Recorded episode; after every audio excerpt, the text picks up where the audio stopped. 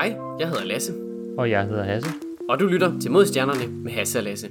Det her er podcastet, hvor to rumnørder snakker om nyheder inden for rumfart, astronomi og alt derimellem. Så Hasse, hvad skal vi snakke om i dag?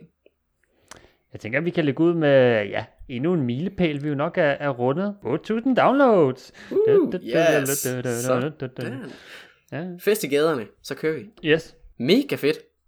8.000, wow, det er... Øh, hold da fast. Det går hurtigere og hurtigere. Det, det, går, øh, det går stærkt. Der er ikke langt til 10.000. Nej, altså, altså skal, vi, skal vi ud over normalt at spørge om øh, gode billeder er noget godt, så måske også lige høre om, folk måske har gode idéer til noget merch, eller hvis vi skal lave et eller andet, når vi rammer 10.000, hvad, hvad skal vi ud i her? Ja, man. Jeg tænker en kop eller et eller andet, det kunne være ret lækkert. Jeg, ma- jeg mangler en ny kaffekop efterhånden.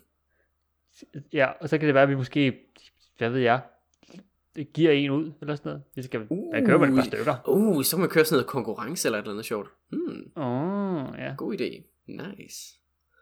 Funky. Nå, men mega fedt. Hallo 8000, det er Ja. da øh, vanvittigt. Ja, tusind tak, fordi I stadigvæk lytter med. Det er mega fedt. Eller hvis du er ny, velkommen til. Ja, begge dele. Det er mega fedt, at, øh, at der er nogen, der gider at, at lytte til, til os, der sidder og nørder igennem. Ja. Men øh, må, måske kan vi jo så hoppe ind i, ja, hvad ved jeg, en rigtig nyhed, om man måske vil. Oh yes. Øh, som er vores nye øh, faste segment. Og det ved jeg ikke, det, det, jeg føler lige, lige nu af det, men øh, det er jo James Webb Space Telescope. Det føles meget som en sådan, ja, sådan ret fast efterhånden. I hvert fald givet, øh, hvor, hvor mange uger i streg, der nu har været James Webb-nyheder. Men øh, ja, I, I suppose fast segment, i hvert fald lige, øh, lige for tiden. Ja, men øh, nyheden er jo, at øh, der, er, der er sket meget siden sidst. Men vi starter ud øh, med alle de her spejle. Der er de her 18 store guldsegmenter, som er på, på James Webb, som jo gør det store øh, primære spejl.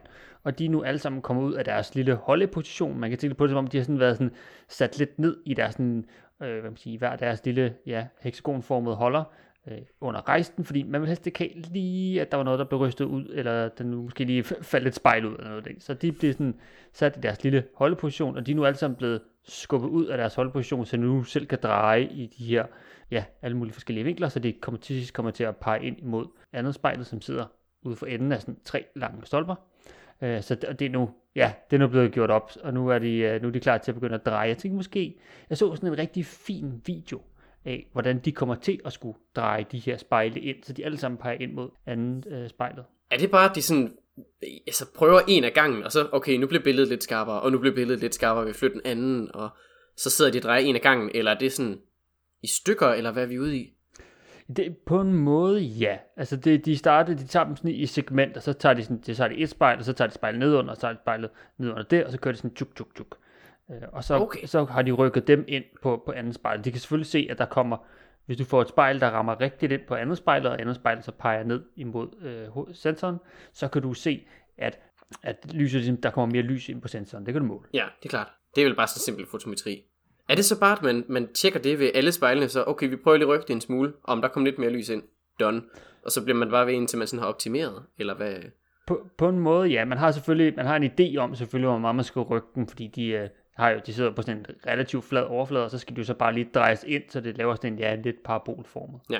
Det- Ja, de, de så kører de sådan nogle segmenter, så tager de lige øh, de yderste ringe, inderste ringe osv., så, så kører man dut, dut, dut, dut, og så til sidst så får man det hele spejlet op, hvis man kan sige det sådan, øh, Alright. til, øh, til det passer. Hey. Så det er jo, ja, Ja. ja. Jeg, tror måske, vi lægger en lille video i noterne, så kan folk lige se, så har man sådan en visuel øh, forståelse for, hvad det er, det skal til.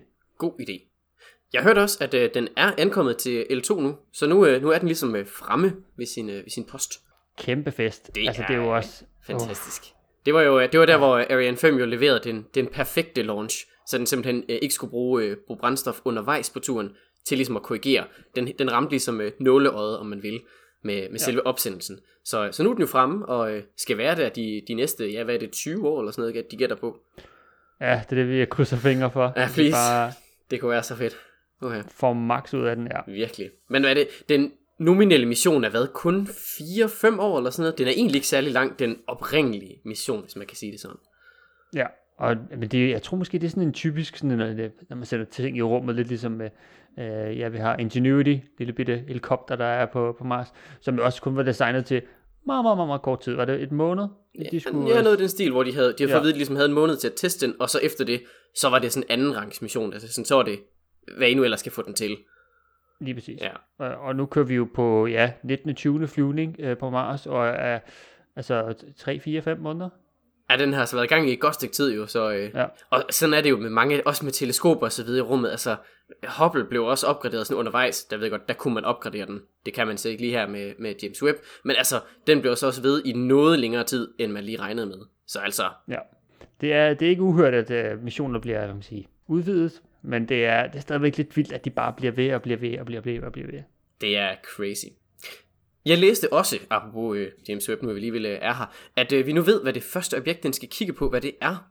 Netop til den her uh. kalibrering af de her spejle, ligesom at finde ud af, hvad, hvor, hvor- meget lys der kommer ind. Det er en, øh, en stjerne, der ligger i øh, USA Major, altså Storebjørn, øh, Karlsovnen nok nærmere, hvis, øh, hvis folk de ligesom kender den. Øh, det er en stjerne, der hedder HD 44408. Ah, ja, selvfølgelig. En, en ja. klassiker, ja. Det er jo, den, ja. Ja. den kender man jo. Øh, eller nok nærmere, det gør man ikke, fordi den er faktisk så, øh, hvad skal man sige, så, så lyssvag, at man ikke kan se den med det blotte øje. Den har en, øh, en magnitude på 6,9, og altså dermed ikke synlig med det blotte øje. Ah, ja, det er lige udenfor. Det er nemlig lige akkurat uden for, øh, for det synlige, øh, det synlige øh, sådan det, det område, man ligesom kan se med det blotte øje. Øhm, ja. Men den ligger altså sådan lige i forlængelse af den øverste hvad skal man sige, bjælke af den her vogn, øh, vognkasse, man ligesom har. Der er sådan lige lidt længere ude, der ligger den. Og den er, den er altså ikke sådan helt vildt specielt en ret ordinær stjerne. Udover at man selvfølgelig kan se den med det blotte øje, så er den altså ret øh, god lige her, netop fordi den er ikke særlig lysstærk. Det skal så siges, den her, øh, den her stjerne er for James Webb enormt lysstærk. Altså den lyser sindssygt meget op. Øh, og derfor så kan den bruges som, øh, som guidestjerne. Normalt så vælger man noget meget klart. Og altså en stjerne, vi ikke kan se, er nok ikke sådan super klar. Men for James Webb er den altså øh, meget, meget lysstærk. Det, øh, den minder meget om solen, så vidt jeg lige kan læse mig frem til. Øh, lidt over en solmasse, 1,2. Og så øh, er den, den lidt mere- mere udviklet, så den er fem gange så bred som solen. Men altså sådan, Okay. sådan, sådan en sollignende stjerne, og men lidt mere udviklet. Sådan subgigant, tror jeg man kalder den. Ja, det lyder også til, at den er sådan på vej mod jer at blive en, en god gigantstjerne. Ja. Interessant. Ja, så øh, det er det første, den skal kigge på. Det bliver nok ikke nogen, øh, nogen særlig fede observationer, det bliver øh, altså, trods alt øh, kalibrering. Så øh, ikke fordi det er så vildt, men, øh, men vi ved nu, hvad det første, den skal kigge på, hvad det er. Ja. Så øh, bare en lille, lille sådan side, sidenote. Nice. Oh, vi krydser fingre for, at det, det hele indtil videre bare kører som smooth butter, og bare bliver, ja, fantastisk. Vi håber på det bedste. Og i, øh, i andre nyheder, så øh, har Kina, de har lagt en, øh, en ret fed femårsplan ud. Okay, så vi får faktisk noget at vide om, hvad Kina kommer til at lave i rummet. Øh, ja, okay, nu skal vi måske ikke Ja, sige, at der er for mange detaljer i, men øh, de har udgivet en, øh, en artikel, en af de her hvide artikler, som ligesom sådan er frit tilgængelig. Og, øh, og i den, der har, øh, der har det kinesiske rumagentur simpelthen, hvad skal man sige, blotlagt deres planer for, for verden. Så, så kan man ligesom sådan, sådan se, hvad de har tænkt sig at, at lave. Og der er en, en hel masse ting på. Der er, det er virkelig meget. Der er, det, er en, det er en enorm lang liste med ting, de gerne vil gøre bedre og gøre mere af og whatnot. Og sådan, det første, de nævner, det er deres Long March raketter. Øh, dem vil de gerne sådan, øh, give lidt et, øh, et løft, I guess. Ja, øh, de, de vil gerne forbedre lidt, hvordan de her Long March raketter virker. Blandt andet gøre dem mindre, øh, deres, deres brændstof mindre toksisk, og, øh, og ligesom sådan gøre hele processen lidt smartere. Øh, ja, jeg mindes Long March kører de på det, der hedder, ja, jeg tror hypergolisk, øh, eller hypergolic brændstof, altså noget, der er sådan, det antænder af sig selv, øh, blot ved, at man blander tingene. Øh, Ja. og det, ja, det er også, det er ret, jeg mindes ret kraftfremkaldende, hvis man lige, Ja, det, det, det er sådan øh, sundhedsmæssigt er det ikke så godt. Øh, Det er rigtig sådan effektivt som brændstof, øh, men, men sådan, ja, sundhedsmæssigt, så er der lidt nogle, ja. Men noget af det er blandt andet det, der ligesom skal, skal forbedres øh, lige her med, med deres Long March raketter her. Øh, de vil også nu udvikle nogen, der er, der er smarte, altså de her, der kan genbruges og så videre, og så vil de have, have hvad skal man sige, forbedret deres øh, opsendelser fra vand. Det snakker vi også om for nogle uger siden med de her, de her opsendelser fra deres øh, pram, som de ligesom er ved at lave den skal også ligesom øh, testes og så videre her inden, ja. øh, inden 2027 og med. Vi vil lige se, hvor langt de når med, med det projekt. Men det lyder meget spændende. Altså, det, det er da godt, at der er sådan, de, de kan se ud i verden, når man vil at sige, ah, vi skal også blive bedre til det her. Helt sikkert. Og de, de får jo også, hvis man sige, masser af forslag og, og nogle gange kritik. Men altså, det er netop noget, man kan tage til sig, og ligesom, så kan man blive bedre. Og der er blandt andet de her longrørsraketter. Ja. Udover raketterne, så øh, vil de selvfølgelig gerne udvikle på, øh, på deres rumstation, den de jo tidligere har været i gang med. De sendte øh, Tianhe op, hed den, ikke det? Øh, hovedmodulet, tror jeg, de kaldte det. nu jo. Ja, og, øh, og så vil de altså udvide den med, øh, med mindst to moduler mere, øh, inden 2022 er omme. Så altså, øh, inden øh, året er omme, så skal der yderligere to store moduler på, som så hedder, ja nu, nu slagter jeg det garanteret, Mengchang og Wenchang. Super. Ja. Æ, yderligere to moduler, hvor der så blandt andet er, øh, så vidt jeg har læst, så, så er det sådan noget med, med en eksperimentvogn, den ene, og, og sådan lidt. Ja, så det bliver sådan, ja, til at lave en mere komplet rumstation, om man vil, altså hvor det ikke er bare, man lever der, men der også laver videnskab. Det er jo en af ideen med, at man har en rumstation. Lige præcis. Og de vil blandt andet gerne have den bemandet sådan, ikke hele tiden, men tæt på. Så det bliver sådan lidt en, en mini-udgave af ISS, sådan overordnet set. Og sådan lidt den Ja. her modulære struktur med, det ligesom er, er sådan segmenter, man sender op, og så er der øh, habitat i den ene, og eksperimenter, og så videre. Så lidt på samme led med som ISS, så bliver den altså sådan, den segmenteret. Og den vil de altså gerne bygge videre på. Og meget i den ombæring, så øh, vil de altså sende deres, øh, deres rumstationsteleskop op. Det hedder Sungchang, I guess. Ja, altså du kører bare med de der kinesiske ting i dag. Kæft, hvor det gør. Ja, den, øh, den, den bliver forkortet CSST, Chinese Space Station Telescope, som sådan bliver Hubble størrelse teleskop, øh, med den noget større sådan, øh, hvad skal man sige, øh, field of view, altså området, den ligesom kan se af himlen. Øh, og den skal så kobles til rumstationen en gang imellem. Øh, så nogle gange så er den koblet på, og nogle gange er den ikke. Interessant. Det, ja, det, det minder lidt om måske om den, sådan, den originale idé på en eller anden måde om med Hubble, i og med, ideen var jo med Hubble, at den ligesom kom op med, en- med, en, øh, med en rumfærge, og så kunne du ligesom lo- lige åbne op bag rumfærgen, sætte den ud, og så kunne du flyve ned igen, og så på samme måde, som man, ideen var, så skulle man nok have fløjet op, rum, øh, taget Hubble op bag rumfærgen, og så ned ad landet igen, og så kunne du gøre alt altså, arbejdet nede på jorden, hvor det var lige lidt nemmere, end hvis du skulle ud og på rumvandring. Jeg tror, at tanken er lidt det samme her, ja netop. At man så ligesom kan få den hen til rumstationen, og så kan man lige opgradere, eller hvad man nu lige vil. Fikse ja. spejlet, eller skifte chippen, eller hvad der nu skal til. Computer for den Fyld brændstof på. Ja, eller, ja, ja, fyldt brændstof på er nok også snart en god idé. Eller skift computeren, så man måske ikke ender i, i Hubble-situationen. Ja. Ja, Ja. ja. Men i hvert fald, så, så skal den altså også sendes op øh, inden 2027. Øh, de er i gang med at udvikle på den nu her, så, øh, så må vi lige se, hvornår det bliver. De skal nok lige have stationen færdig først, før de sender teleskopet op. Øh, ja. Ellers så er det måske bare øh, Chinese Space Telescope i stedet for Space Station Telescope. Det kan være, den skifter ja. navn. Men det lyder altså som en, altså, en god måde, tænker jeg bare at gøre det på. Altså, det, er, at, Ja. ja. hvis du lige vil have en rumstation, så kan du lige så godt lige placere noget relativt tæt på, og så kan du flyve lidt til, øh, frem og tilbage med det. Ja, lige præcis. Det er ikke dum idé. Det, jeg, jeg, jeg tror egentlig, det er en fin måde at gøre det på. Altså, det, det er vældig snedigt. Ja, nu må vi se, hvor godt det, hvor det, hvor godt det går. Det er i hvert fald øh, vældig, vældig spændende at følge med i, hvor godt det teleskop så bliver. Udover deres øh, rumteleskop her, så vil de altså også gerne have lavet deres øh, GPS-system. Det hedder så ikke GPS, det hedder Baidu Navigation System. Det vil de gerne have, have opgraderet og hvad skal man sige, forbedret. Så de har sendt 30 af de her satellitter øh, i kredsløb, øh, som så de hedder de her Baidu Navigation System, som egentlig bare er Kinas øh, svar på det amerikanske GPS, og i Europa har vi jo også vores eget, som så hedder Galileo, som kommer op og kører lige om snart. Det er i princippet bare altså navigationssystem. Øh, Og der skal de have opgraderet kapaciteten, og de vil have forbedret nogle af deres antenner og alt muligt, men det skal altså også viderebygges. Ikke sådan så spændende for sådan rumudforskning, men altså en, en, en ting, som de ligesom bare tager i, øh, i, i Kinas øh, rumagentur her. Nok ikke en dum jeg også. Altså, igen, altså, hvad de kan, hvis de kan lære noget af det, og man kan sende en masse satellit op, faren bare med i. Præcis. Så øh, det bliver i hvert fald lidt, øh, lidt sjovt lige at følge lidt med i også, om de, øh, hvor godt det bliver, det system her. Og så udover det, så øh, vi har jo tidligere snakket en del om de her Chang'e-missioner, som de har haft sendt afsted Ah, til ja. månen. Der blandt andet lavet 4'eren og 5'eren, hvor der var nogle rover og noget sample return og sådan noget. Der skal de altså sende de næste to afsted, så 6'eren og 7'eren tror jeg det bliver. Nice. Ja. Det, øh, bliver det også lige så vildt med rovers og øh, raketter, og jeg skal komme efter dig? Hele muligheden faktisk. Øh, Så vidt jeg har læst mig frem til, er det en af de to i hvert fald skal være en sample return, men fra månens pol. Jeg kan ikke huske, om det er syd eller nord. Jeg tror, det er Sydpolen. Det er vist den, der giver mest mening. Ja, det Men, øh, men der skal den altså ned til Polen og samle nogle prøver op, og så tilbage. Øh, og så er de i gang med at udvikle på nummer 8. Så altså, de, de har ligesom klargjort Altså, de ved godt, hvad 7'eren og 8'eren, eller hvad skulle 6'eren og 7'eren, hvad den skal. Og 8'eren, den er de så ved nu at, ligesom at udvikle på.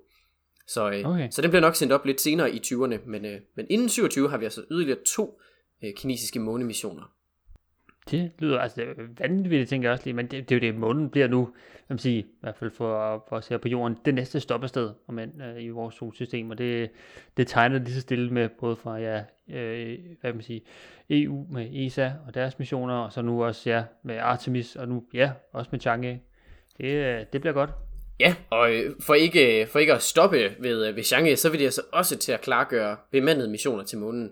Det bliver nok en smule senere end Amerika og, og USA, øh, ikke Amerika og USA, Amerika og Europa, men, øh, men det bliver altså øh, forhåbentlig en, øh, en ting i fremtiden. Det, de er i hvert fald i gang med at udvikle på, på de teknologier, der ligesom skal bruges til en bemandet mission til, til månen. Det bliver, altså, så får vi en taikonaut på månen, det bliver vanvittigt. De vil meget gerne til månen, både kinesere, men også, også, også her i, i Vesten. Øh, de har en hel masse andre projekter på, øh, på programmet også. Øh, jeg tror ikke, vi kan nå at gå igennem dem alle sammen, men øh, bare lige for at nævne nogle få af dem, så er der også, også en sample return til asteroider, og de vil gerne i gang med at, at udvikle en smule på, på sådan mere sådan Earth observations med katastrofeovervågning og klimaovervågning og sådan noget. Og så har de også et, et lille sådan sideprojekt i noget sådan rumskrotsopsamling og sådan noget. Sådan lidt noget, der, der lidt er ved at, at komme op i verden, om man vil, det her felt om om ligesom at sørge for, at der ikke er så meget rumskrot. Så der er de altså også i gang med at udvikle ting. Jeg tænker, vi kan lige lægge et link til den der artikel med al deres, øh, deres hele, deres lange plan, hvis man har lyst til at læse den, hvis man er alt nørdet. Ja, det, altså det, det lyder som om, de har... Øh, der er, sådan, der er fokus på øh, nye raketter og nye missioner og teleskoper. Der bliver, der bliver skubbet spredhavl her, må man sige. De, øh, de rammer lidt af hvert her, vil jeg sige. Det er, det er altså en, øh, en ret sådan omfattende øh, plan, de har, de har lagt for sig selv her, men øh, jeg tror altså, at de kan, de kan nå meget af det her. Jeg kan sige, det, øh, det lykkes ret godt for dem indtil videre her de sidste par, par år, så øh, jeg tror, at de, øh, de nok skal klare den. Det, øh, det bliver sjovt at se. I hvert fald øh, pøj pøj og alt held med det. Og øh, fra Kina kan vi øh, smutte en tur vestpå, eller østpå, afhængig af hvilken vej du har lyst til at flyve, til øh, ESA, øh, som øh, ja, traditionen tro, så kommer de til at åbne op her for de nye Young Graduate Trainee-stillinger uh, her uh, i februar. Spændende. Ja. Så det er jo så de her trainee-stillinger, ligesom jeg sidder i i dag, øh, hvor man kommer ned og arbejder hos ESA. Det kan enten være hos STK i Holland, øh, i Tyskland, der er der både ESOC og ESAC. Så er der Italien, der er Esrin, Frankrig, der er hovedkvarteret, og så er der selvfølgelig også øh, Spanien i Madrid, har de også afdelinger. Så i, ideen er jo så, at øh, man kommer ned og får ja, et års tid her. Øh, du er typisk lige blevet færdig med din kandidat, og så øh, er det er simpelthen ideen, at du kommer ned og bliver ja, i sådan en trainee-stilling, hvor du kommer typisk ind på et hold, og så bliver du trænet op. Og der er sådan omkring plus minus 100 forskellige stillinger. Og det er alt fra ja, ingeniør, rumlov, øh, videnskab, you name it nærmest. Øh, der er næsten noget for alle. Jeg skulle lige der for medicinstuderende, hvis man vil lave noget om øh, rummets effekt på menneskekroppen. Det var der i hvert fald sidste gang. Der er noget ja. om økonomi, øh, HR, der er alt muligt. Altså der er seriøst inden for alting. Det er ikke kun for sådan stemfelterne, de her science og technology og sådan noget. Det er alt muligt. Så selv hvis man ikke synes, at, øh, at man lige skal, skal læse en kandidatgrad eller en Ph.D. i matematik, så kan man altså godt, øh, godt søge nogle af de her stillinger. Der er for enhver smag. Ja. Jeg vil i hvert fald øh, klart anbefale at komme ned. Det er jo en, altså en oplevelse, man får at komme flytte til et andet land og skulle møde en masse andre super dygtige unge mennesker. Altså vanvittigt nogle, nogle af dem, jeg har mødt. Jeg tror, i den lille tætte gruppe, jeg er, der er der to af dem, jeg der har startet på en PhD, og den tredje arbejder nu som data scientist, og altså det er bare sådan noget, det, det, det gør man bare. Det, det, er sådan noget, det, det er sådan et rigtig fint sted, man får en masse forskellige muligheder og et stort netværk, så Ja, jeg tænker, vi, vi smider vel lige et link i noterne, så hvis du har lyst til at tænke, at det kunne skulle måske godt være noget for mig, så, øh, så kan du klikke ind og lige læse lidt mere om det og finde ud af, hvad, hvad skal du gøre, og hvordan ansøger man, og så videre. Det synes jeg er en, en fin idé. Og øh, der er jo næsten for mange stillinger til at, at beskrive dem alle sammen, så øh, ind og læs om dem. De, øh, de bliver ja. udgivet, hvad er det, den 3. februar, eller hvornår er det? Jeg mener, det her den 3. ja, så lige øh, ja, om et par dage i optagende stund. Så det kan I glæde jer til. Og fra ESA kan vi jo hoppe øh, tilbage til et af de øh, faste segmenter, som jo er brevkasse med Hasse og Lasse. Vi har nemlig fået, øh, fået breve i brevkassen i flertal. Og øh, vi, kan, vi kan lægge ud med, øh, med det første. Det er Torben, som skriver, Hej Hasse Lasse. Tak for en dejlig podcast. Jeg er en trofast lytter og venter med spænding på jeres nye afsnit. Jeg har et par spørgsmål til jer, som jeg håber, I vil svare på. Det første lyder. I fortalte, hvordan en radiator skal køle job WST ned, inden den begynder at fotografere universet. Men hvordan virker en radiator i vakuum? Der er jo ikke noget stof, man kan overføre varmen til. Det er vel noget med at overføre energi fra en partikel til en anden, men der er vel ikke nogen partikler til at overføre til i rummet. Så hvordan virker det? Og nummer to.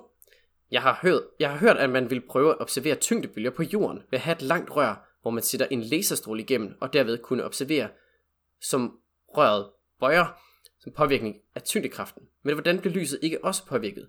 Lys kan jo bøjes med magnetisme, men er tyngdebølger ikke en form for magnetisme?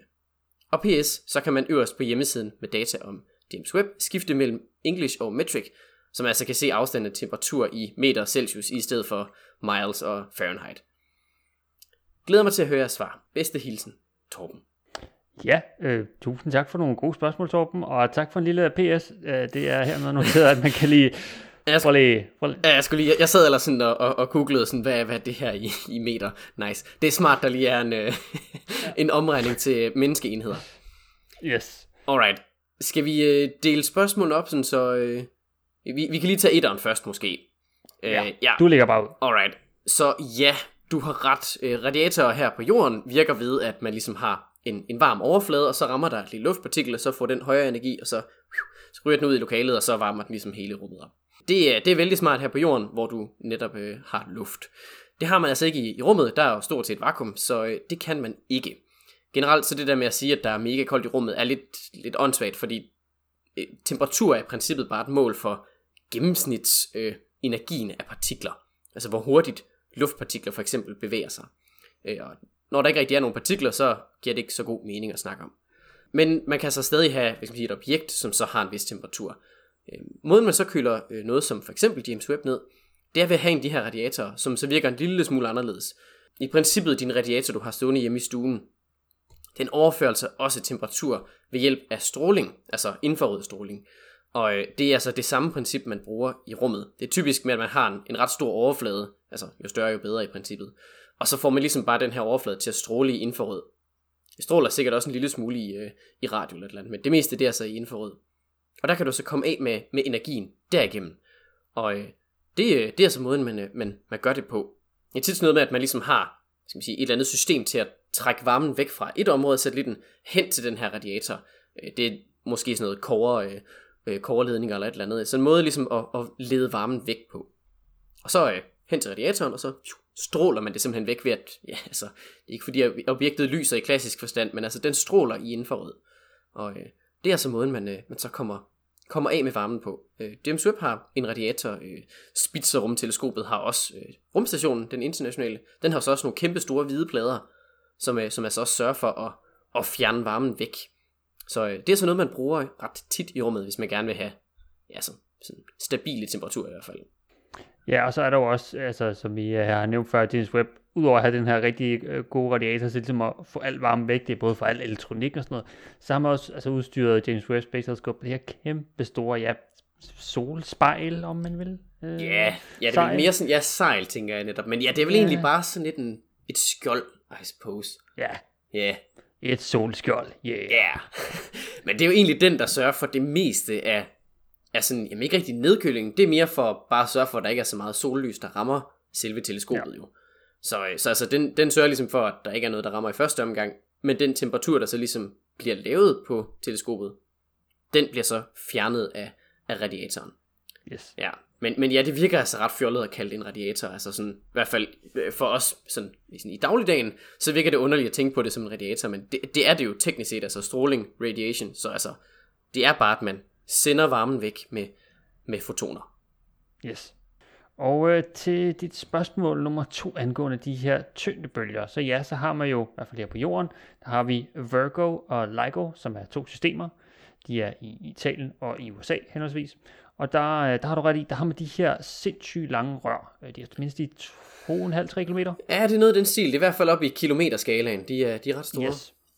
Der øh, er sådan to arme, de ligger i sådan en god 90 graders vinkel, øh, og så at de her rør er så i, i et vakuum, og så har man så også inde i røret en lille laser. Så øh, ideen er, at... Øh, Jeg skulle have kaldt den lille, det er vel egentlig lidt et... Øh... Altså, den er, Ja, ikke, okay. den er ikke sådan sindssygt kraftig, men altså, sådan, den er, det er egentlig en okay kraftig laser, altså. en lille laser. Sådan en lille, sådan en lille lomme, man bruger til en PowerPoint-præsentation. Sådan som vi ser herovre, så... Ej, Yes. Men, øh, men i hvert fald i, i koblingen i den her sådan, øh, vinkel, hvor de her to rør mødes, der sætter man så lige øh, et lys ud med en laser. Så står der sådan et, et smart spejl, der sådan står på 45 grader, og så splitter et lys op i to retninger, så det fortsætter lige ud ned igennem det ene rør, og øh, i 90 graders vinkel ud til den anden side. det er det, man kalder en, øh, en beamsplitter i øvrigt. Yes, lige præcis. Og så kommer lyset ud, rammer øh, enden af det her rør, kommer tilbage, og så rammer bensplitteren igen, og så kommer ud øh, det sidste stykke ud. Altså kan vi kan lægge et billede øh, af det her, så kan man måske lige se, hvordan det hele forholder sig. Og ideen er så, at det her øh, lys, det interagerer så med sig selv. Og ideen er jo så, at hvis der er lige langt på, på hver sin led, øh, så burde der jo ikke være nogen sådan, vil sige, stor interferens, vil man sige, ændring. Det kommer, det er jo lys, der bliver, det samme lys, der bliver sendt ud, rammer ned i hver ende af hver af de her lange rør, kommer tilbage, og så, så ja, så interfererer det med sig selv. Så har man sådan en, en basemåling, om man vil.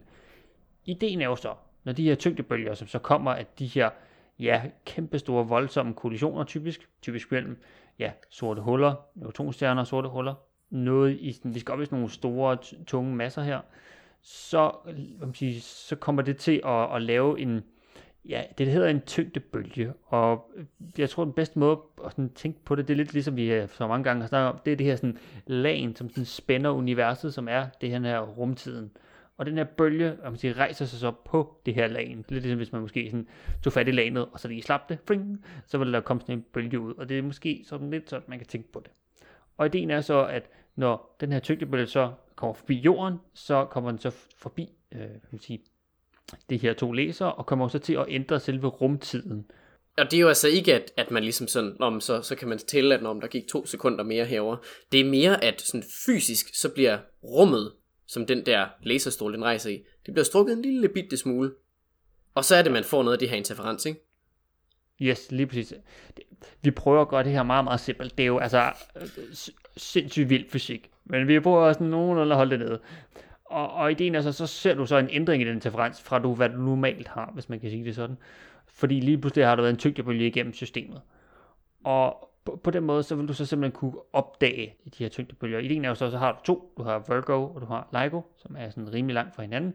Og med sådan to systemer her, så kan du så, øh, jeg vil sige, på, ja, måske sådan halvt lokalisere et område på himlen, hvor det nok cirka er, at den her tyngdebølge er kommet fra. Det er sådan noget med, med sådan, hvad skal man sige, delay på en eller anden altså sådan tidsforsinkelse på, hvornår opdager man det ene signal, og hvornår ser man det andet. Og så kan man jo sådan ja. lidt sådan, en nogenlunde retning på himlen i hvert fald. Det er ikke så præcist, øh, hvorfor, altså man har kun to, så det er sådan lidt at, det der linjeregression mellem to punkter, det er ret let, men altså man får ikke så præcist et svar. Det er lidt det samme her. Lige præcis. Men ja, det er altså sådan nogle sådan, og du nævnte lidt omkring det her med tyngdebølger og magnetisme og sådan noget, og tyngdebølger er som sådan ikke magnetiske, men på en måde jo så alligevel interagerer med det elektromagnetiske felt, fordi de øh, hvad kan man sige, ændrer rumtiden, og det er der, om sige, øh, det elektromagnetiske felt også sådan bevæger sig igennem. Så, som sådan, sådan øh, hvad kan man sige, magnetisme, magnetisme måske ikke helt så meget, øh, men der er jo altså en interaktion imellem lys og de her tyngdebølger alligevel. Så, så ja, det er, det er sådan noget, man, øh, man kommer til at ud. Måske, jeg, jeg ved ikke, om vi kan finde en lille fin video, der måske, jeg mindst, at de har, at Virgo Ligo laver nogle meget øh, pædagogiske videoer øh, til folk, der måske ikke lige læser, øh, hvad ved jeg, høj energi laserfysik øh, og forstår det her, så kan det måske, det kan bare ligesom få et billede af, ah, det er sådan her, det hænger sammen. Det kan være, at man ikke forstår det hele, men så har man en idé om, hvordan den sådan nogenlunde spiller. Jeg vil sige i hvert fald, da jeg selv skulle, øh, skulle forstå det, der sad jeg også og, øh, og YouTubede en hel del, fordi jeg, jeg sad og var sådan, det giver simpelthen ikke nogen mening det her. Men, øh, men når man sådan ser den der video, det er lidt, lidt lettere lige helt sådan, og okay, og så kommer det ene lys ind, og det andet, og så rammer det samtidig, og så hvis der er forsinkelse på de ene, og så det giver sådan lidt bedre mening der. Men, ja. Øh, men ja, det er jo i virkeligheden bare, at man sådan timer tingene rigtig præcist Ja. på, altså sådan overordnet set.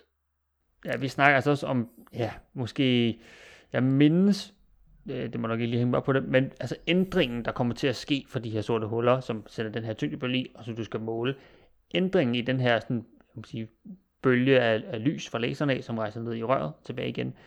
Vi snakker altså størrelser omkring protonstørrelser, som lyset, som siger, bliver sådan strukket sig. Det er ikke sådan, at... Det, det, det er ikke, vi snakker ikke minutter senere, at lyset kommer ind. Ja, det, det er virkelig, det, det er mini, mini, mini, mini.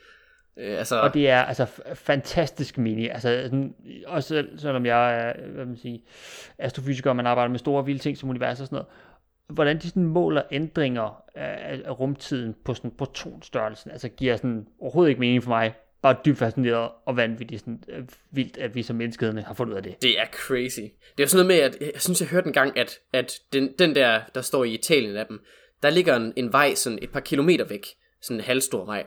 Og når der kører lastbiler forbi der, så kan de måle det. De kan simpelthen måle i, i hvis man siger, jorden, de rystelser, der kommer igennem, at der, at der kører biler forbi derude. Så de har sådan et ret avanceret system til ligesom at, at detektere falske positiver, altså at der ligesom er et eller andet, der ryster på systemet, så de ser et signal. Så har de ligesom styr på, okay, var det forbi, der kører en bil forbi ude på den anden side, eller var der nogen, der pustede på røret, eller var det en myg, der lige uh, landede oven på, på jorden, eller sådan et eller andet. Altså, de, de bliver simpelthen nødt til at tjekke for de her falske positiver hele tiden. Og det er ret sjældent, der så rent faktisk er de her signaler. Men når der er, så øh, opdager de dem jo begge to, både Virgo og LIGO. Men uh, tusind tak, fordi uh, du sendte spørgsmål ind, Torb. Vi uh, håber, vi har fyldskørende, og du måske på et tidspunkt har lyst til at sætte flere ind, så sender du bare uh, alt det, du kan i vores retning. Og vores andet brev i, uh, i brevkassen den her gang, den er fra, uh, fra vores, uh, vores trofaste lytter, Mathia Hilde. Hun, uh, hun skriver, Hej Hasse og Lasse. Hvordan kan det være, at kometers bane om solen er så forskudt, sammenlignet med planeternes, som har solen i midten af deres ellipse? Hilsen, Mathilde Hilde. Jamen, øh, Mathilde, det er, det er et super godt spørgsmål. Det tror jeg måske, at, at, øh, man kan svare på sådan lidt hurtigt. Øh, når du nu siger, at, øh, at de har en, en, en sådan lidt mere underlig, et underligt kredsløb i forhold til planeternes. Planeterne er faktisk også i, i elliptiske kredsløb. Det kan godt være, at de ser meget, meget runde ud, men de er så, de er så ellipser om end, ja, stort set cirkulære. Øh, I princippet så er cirkler faktisk bare en særlig kategori af ellipser. Ellipser er ligesom sådan den generelle, og så har du så den særlige, som er de her cirkler her. Og et mål for, for hvad skal man sige, de her cirkler, at de faktisk er cirkler, det er det, der hedder ekscentricitet, som er, øh, hvad skal man sige, hvor fladtrygt din cirkel er. Hvis den er 0, så har du den perfekte cirkel. Hvis du har noget mellem 0 og 1, så er den, hvad skal man sige, øh, fladtrykt, fladtrygt, så har du en ellipse. Er den 1, så har du en parabol, og hvis den er større end 1, så har du en hyperbol, som er sådan en, ja, sådan en underlig ting. Det bliver svært at forklare hyperboler øh, på et podcast. Jeg mangler virkelig min, øh, min tavle, jeg kan stå og tegne på eller et eller andet. Point, pointen her er i hvert fald, at selvom det ser ud som om, at de her, øh, de her kometer, de ligesom kommer ind og har sådan helt vildt underlig kredsløb, så har de altså stadig solen i deres, øh, i deres fokus af den her ellipse her, de her brandpunkter, om man vil, øh, som man så har to af i en ellipse. Øh, og det er altså ikke solen, som altid er i brandpunktet. Det er i princippet massemidtpunktet, som er i brandpunktet. Når du, når du har en komet og solen, så vejer solen jo altså usandsynligt meget mere. Så derfor så er den, der ligesom er i brandpunktet. Men sådan noget som Pluto, nej undskyld ikke Pluto, Jupiter og solen, der ligger, øh, der ligger det her massemidtpunkt punkt næsten ude på kanten af solen. Så der, øh, der svinger de faktisk rundt om, om det fælles massemidtpunkt. Men de her, de her bitte små kometer, de vejer altså ikke så meget, Øh, så derfor så, øh, så hiver de altså ikke lige helt så meget i solen, som, øh, som den gør i dem. Og øh, så ser man jo så tit de her, ja så, det er både kometer, men det er også sådan noget som asteroider og så videre. De har tit de her mærkelige, meget elliptiske baner. Og øh, det, det er nok mere, at man har en eller anden form for, øh, jeg ved ikke om man skal sige bias, eller, eller hvad man skal kalde det. Men grunden til, at man tit ser dem her, det er så fordi, at langt størstedelen af dem, de, øh, de ligger ude ved årtskyen, og der har de altså tit bare de her helt almindelige cirkulære kredsløb, som ligesom bare sådan er, er, er fine og kredser rundt om solen. Det tager helt vildt lang tid, men altså de, de fiser bare rundt derude og hygger sig. Og så hvis der lige kommer et eller andet forbi, det kan være en, ja, en større sten eller et eller andet, så kan de altså slynge de her småsten ind af mod solen, og så øh, har de altså de her spøjse kredsløb her. Så de fleste af dem, for os, ser ud som om de har de her underlige elliptiske baner, men det er altså nok bare, at vi kun ser dem, der rent faktisk kommer ind til os. Ja, Ja, og bare lige, øh, hvis du tænker overskyen, hvor var det lige, vi har lagt den hen? Det er øh, ud forbi de, øh, de sidste af vores planeter, øh, så altså det er ved kanten af vores solsystem, om man egentlig sådan vil. Så, ja, de fleste, som du øh, heldigvis nok ikke sær- lægger særlig meget mærke til, øh, de er altså derude, øh, og så, ja, så dem, man sige, dem vi ser, som kommer ind forbi, øh, øh, ja, ind forbi, forbi jorden og solen og sådan noget, de, øh, de kommer altså ind og er lidt, øh, ja, fantastiske at se på, men det er altså også de, de få, vi nu engang kommer til at se. Resten, de er ude og, om sige, og gøre deres job, som er ude og bare være rundt omkring solen. deres job. Nå, men jeg er blevet ansat til at kredse rundt om solen. Wow. Fedt. Så du vil gerne være asteroide? Ja, godt. hvor, hvor melder man sig til dit job? oh, ja. Ej, men det, det er altså, de, de har altså også, hvad skal man sige, solen i deres brandpunkt, ligesom jorden har det. Øh, jorden, den er faktisk, øh, ja, apropos lige nu, lige, vi snakker om det, så, øh, så har den lige været inde ved sit øh, periapsis, som altså er det, øh, det punkt i dens kredsløb, hvor den er tættest på, øh, på solen. Det, øh, det er den her om vinteren. Og så om sommeren, der er den faktisk længst væk. Så øh, det er sådan lidt en, øh, en, en omvendt i forhold til, hvad man lige tænker med hensyn til, til årstider. Men, øh, men den har så lige været tættest på her i januar-agtig. Øh, og nu er den på vej væk igen. Men øh, vi håber måske, det har givet jer et, øh, et lille billede af, på en eller anden måde, hvordan de her ja, øh, asteroider og kometer, de sådan bevæger sig, og men de, øh, de fleste af dem er sådan, ja, klassiske, sådan et nogenlunde cirkulært øh, kredsløb omkring solen. Øh, måske for det kan vi hoppe over til, ja, jeg ved ikke, får jeg endelig lov til at spørge, sker der noget i SpaceX-hjørnet? Selvfølgelig gør der det, Hasse. Der sker altid noget i SpaceX-hjørnet. yes, jeg overtager lige, uh, lige chancen lige, uh, lige den her gang i hvert fald. Fordi uh, der er lige en, en altså, der er lidt, lidt par nyheder med, med SpaceX. Blandt andet så har de sat sig selv det mål, at de vil sende en, lave en opsendelse mindst en gang i ugen i løbet af i år.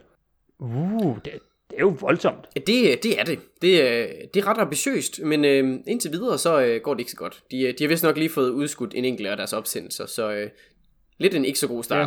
Det var noget med noget dårligt vejr eller et eller andet. Ja, ja, det var ikke så heldigt. Men øh, ja, ja det, de skal nok komme, komme tilbage på øh, on schedule, eller i hvert fald tæt på. Men øh, ambitionen, den er der i hvert fald. Øh, og når man så snakker om opsendelser, så øh, kan vi lige snakke om en, der øh, fandt, til, fandt sted tilbage i 2015, der var nemlig en, øh, en øh, satellit fra NASA, der hedder Discover, som øh, skulle sendes ud til øh, det første Lagrange-punkt, så altså mellem jorden og solen. Og den skal ligesom holde øje med, med jorden derfra. Den blev sendt afsted, og alting det gik bare super. Den øh, øverste booster, sådan anden stadie, den, øh, den slap ligesom den her satellit og lod den glide derud, hvor den skulle, og blev selv i, et, i sådan et jordkredsløb, sådan meget elliptisk, sådan lidt spøjst. Og øh, der plejer de egentlig bare at kunne ligge, og der gør de ligesom ikke noget fordi de ligger så langt væk fra jorden det meste af tiden, og flyver ligesom bare rundt. Øh, og der har den været siden, lige siden, øh, og nu er der så nogen, der har fundet ud af, at den, øh, den kommer så til at ramme månen her engang i marts. Okay, så den kommer simpelthen til bare smadre ind i siden på den? Yes, den kommer til at ramme den, den fjerne side af månen. Ja, så desværre ikke noget for os at se, men øh, den kommer så til lige at smask ind i, øh, ind i månen og lave et nyt krater. Okay, interessant. Ja.